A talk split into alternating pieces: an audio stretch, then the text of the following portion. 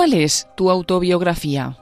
Una reflexión del padre Ignacio Amorós Rodríguez Fraile.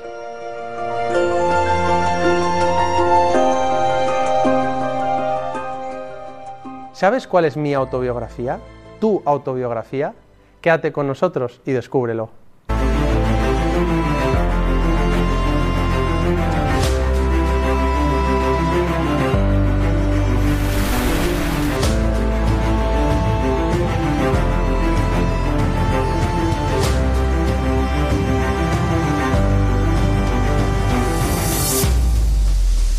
En los últimos años, sin pretenderlo mucho, he hecho algún intento de escribir algo que creo que pudiera merecer la pena leer, y he escrito y contribuido en algunos libros. Uno se llama Se buscan rebeldes y cuenta la historia de hombres jóvenes, compañeros míos, que decidieron entregar su vida para seguir a Dios en el sacerdocio. Otro se llama El misterio de la sed de Jesús, Madre Teresa, que trata sobre mi santa favorita y que llevo en el corazón y otros libros como La Revolución de Dios y El Vía Crucis de la Misericordia que recogen parte del contenido de nuestro canal y que nos habéis pedido muchos de los que nos seguís. Y la verdad que, en fin, no sé, alguno me podría decir, sí, has trabajado duro y demás, y es verdad porque estoy contento de poder publicar algo sobre Jesús, la fe católica y algunos santos. Aún así, debo confesar que he escrito una autobiografía de la que no estoy muy orgulloso. La autobiografía que he escrito yo y que has escrito tú es esta, el crucifijo. Sí, he escrito algunos libros, pero en realidad esta es mi verdadera autobiografía. Es la historia de mi vida. Como dijo Fulton Sheen, lamentablemente yo he escrito esta historia y tú has escrito esta historia. Cada vez que miro la corona de espinas, reconozco que sí, yo he escrito eso con mi soberbia, mi orgullo, cuando he querido quedar por encima de los demás, cuando he despreciado a otros, cuando me he elegido a mí mismo por encima de los demás, cuando he querido ser reconocido He querido llamar la atención. He puesto a Jesús la corona de espinas. Él es el que es el rey y yo he intentado destronarle. Y le he escrito esto coronándolo con la corona de espinas. Cuando miro las manos de Jesús clavados en la cruz, reconozco mis pecados de avaricia y gula, las veces en las que me he apropiado de lo que no era mío. Sí, yo he escrito esto. Cuando miro las llagas de sus pies, reconozco las veces en las que he huido de su amor, o las veces en las que no he querido hacer su voluntad, cuando no he sido fiel y he dejado de lado a Dios. Las llagas de su cuerpo las he escrito con mis pecados de la carne, mi comodidad, mi pereza. Sí, yo he escrito esto. Cuando miro los labios rotos de Jesús, de aquellos que le pegaban puñetazos, golpes, en los escupitajos, reconozco que yo he escrito eso las veces en las que he mirado con desprecio a los demás, cuando he golpeado física o verbalmente a otros, cuando me he dejado llevar por mi carácter, y esas veces en las que he murmurado y he hablado mal de otros, mis blasfemias. Sí, yo he escrito esto, he herido los labios de Jesús.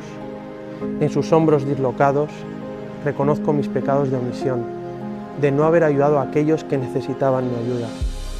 Y he sobrecargado los hombros de Jesús.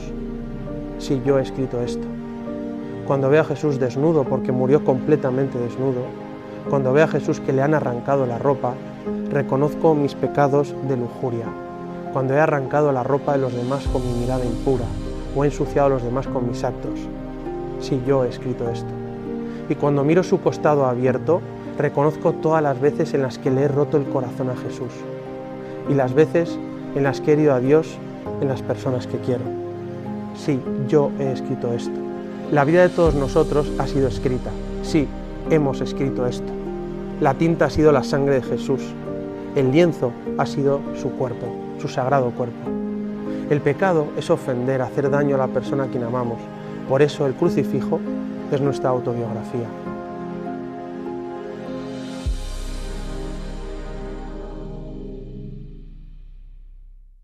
Sí, esta es mi autobiografía, esta es tu autobiografía.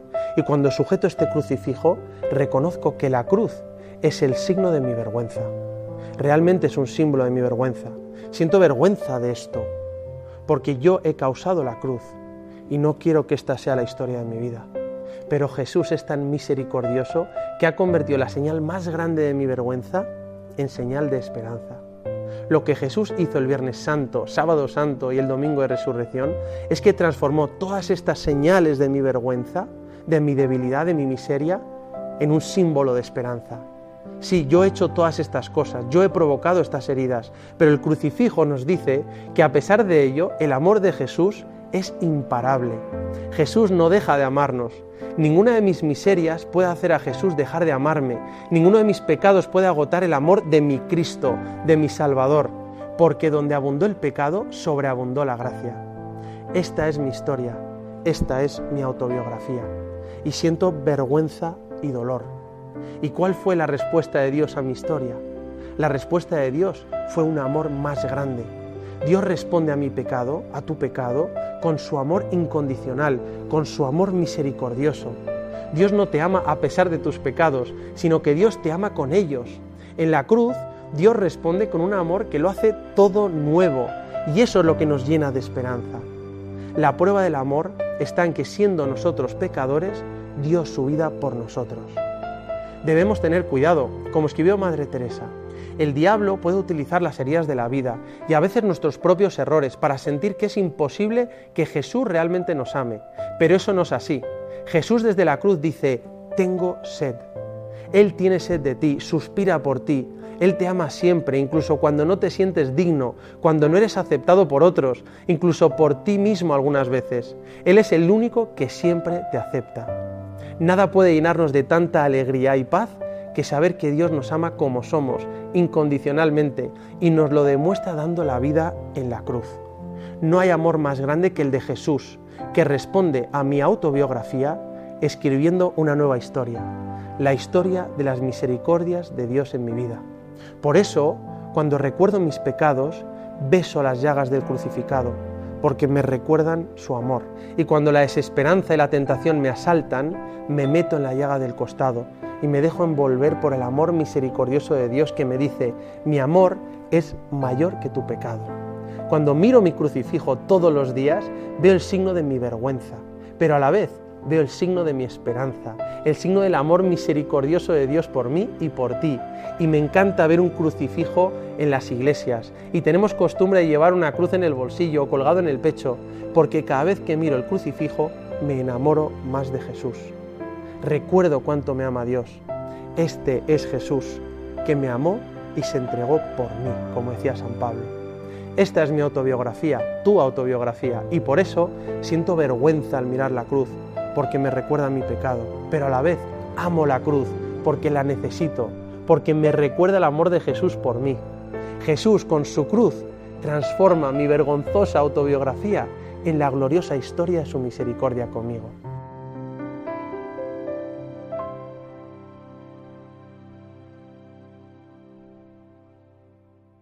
La cruz es lo más absurdo que hay en el mundo en sí misma, porque la barra vertical de la vida se contradice con la barra horizontal de la muerte. Es sin duda el símbolo de lo incomprensible.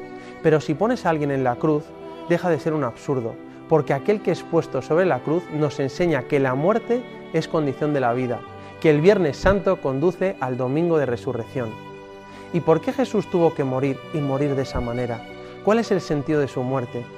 Jesús murió en la cruz para asumir toda la realidad del pecado y la verdad de un Dios al que le afecta lo que hacemos, porque mi pecado tiene consecuencias y debe ser reparado. Todo el mal y todo el pecado del mundo se echa sobre sus espaldas para satisfacer las consecuencias de nuestro pecado. Jesús murió realmente, sí, Jesús murió en la cruz por nuestros pecados, para cargar con ellos, para demostrarnos su amor misericordioso y para abrirnos las puertas del cielo. Con su resurrección, el amor de Dios vence al mal y nos libera del pecado. Jesús resucitado, que dice Shalom, paz, nos muestra que el amor y la misericordia de Dios es capaz de asumir el mal y el pecado del mundo. Lo que vemos en la cruz de Jesús es mi pecado y tu pecado, todo el mal del mundo, pero todo ese mal, todas esas miserias han sido vencidas por la misericordia infinita de Dios.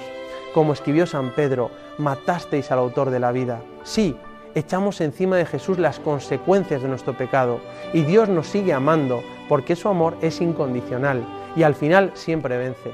Por eso Jesús aceptó morir en la cruz, porque la cruz era necesaria. Por eso la cruz de Jesús nos ha salvado y el Viernes Santo la elevamos en alto y decimos, mirad el árbol de la cruz, donde estuvo clavada la salvación del mundo.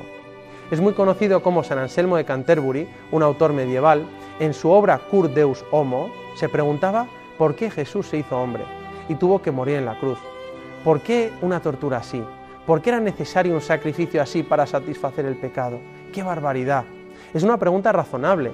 Y San Anselmo dice, debemos considerar en serio la gravedad del pecado, porque a causa de mi pecado y tu pecado, Jesús ha sido crucificado. En la cruz de Jesús sucede que Dios se mete en el pecado para vencerlo desde dentro. Jesús murió en la cruz porque nuestros pecados debían ser satisfechos y Jesús tomó sobre sí mismo nuestros pecados y pagó nuestra deuda. Como Jesús es verdadero hombre, puede solidarizarse con los hombres y como es Dios, puede pagar el precio de nuestros pecados y satisfacerlos.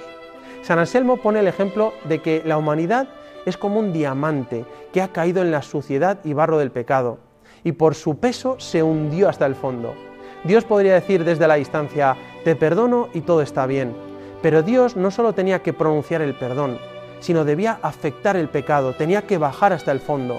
Dios Padre envió a su Hijo en su amor, que es el Espíritu Santo, hasta el fondo de nuestra naturaleza y pecado, para agarrar ese diamante, sacarlo del barro, limpiarlo, pulirlo y elevarlo. Ahí está la obra de la cruz. Un precio debía ser pagado, la satisfacción por el pecado debía ser satisfecha, la humanidad debía ser rescatada y recreada desde dentro, porque tanto amó Dios al mundo que envió a su Hijo no para condenar al mundo, sino para que el mundo se salve por él.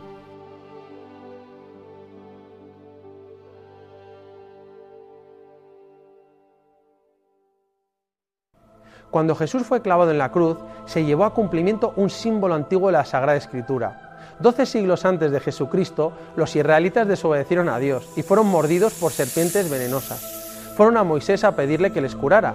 Moisés habló con Dios y Dios le dijo, haz una serpiente de bronce que sea exactamente igual que las serpientes venenosas y ponla encima de un estandarte. Y así todo aquel que mire a la serpiente de bronce se sanará y vivirá. No hay nada, absolutamente nada, que cure la mordedura de una serpiente mirando una serpiente de bronce que está puesta encima de un estandarte. ¿Por qué Dios mandó eso? Porque era un símbolo de algo más, un símbolo de sí mismo. Así como la serpiente de bronce parecía una serpiente venenosa, pero no tenía veneno dentro, de igual forma nuestro Salvador Jesús parecía un pecador sobre la cruz y se presentaba como un malhechor culpable, pero no había pecado en él. Parecía culpable porque tomó sobre sí todos nuestros pecados, pero no había en él ningún pecado, como no había veneno en la serpiente. Y así como todos aquellos que miraban la serpiente de bronce quedaban sanados de la mordedura y del veneno de las serpientes, así todos los que miren a Jesús elevado sobre la cruz son sanados del veneno del pecado.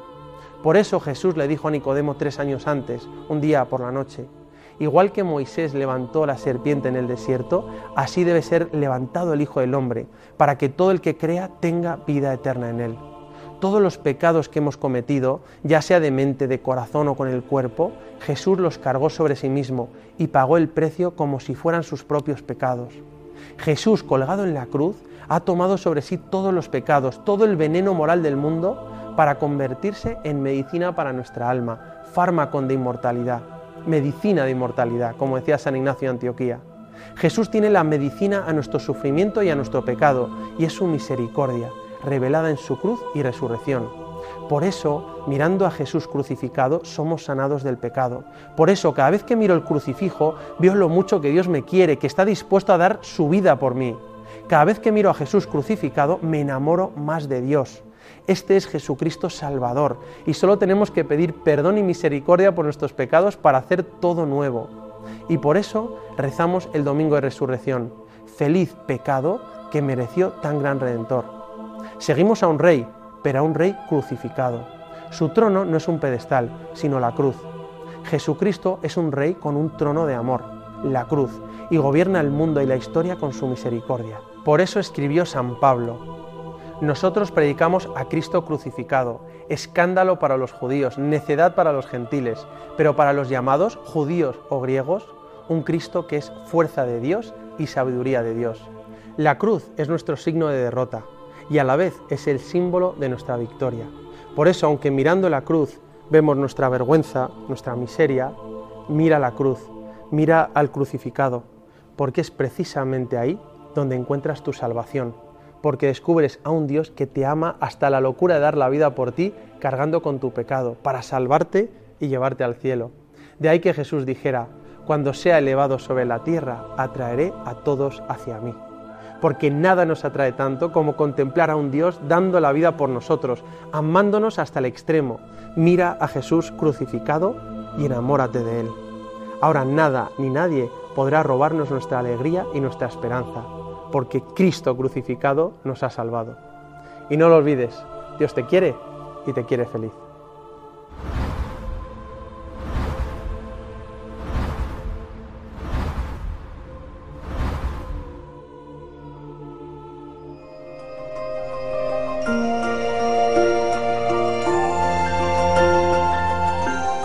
Así finaliza en Radio María esta reflexión del padre Ignacio Amorós Rodríguez Fraile, titulada ¿Cuál es tu autobiografía?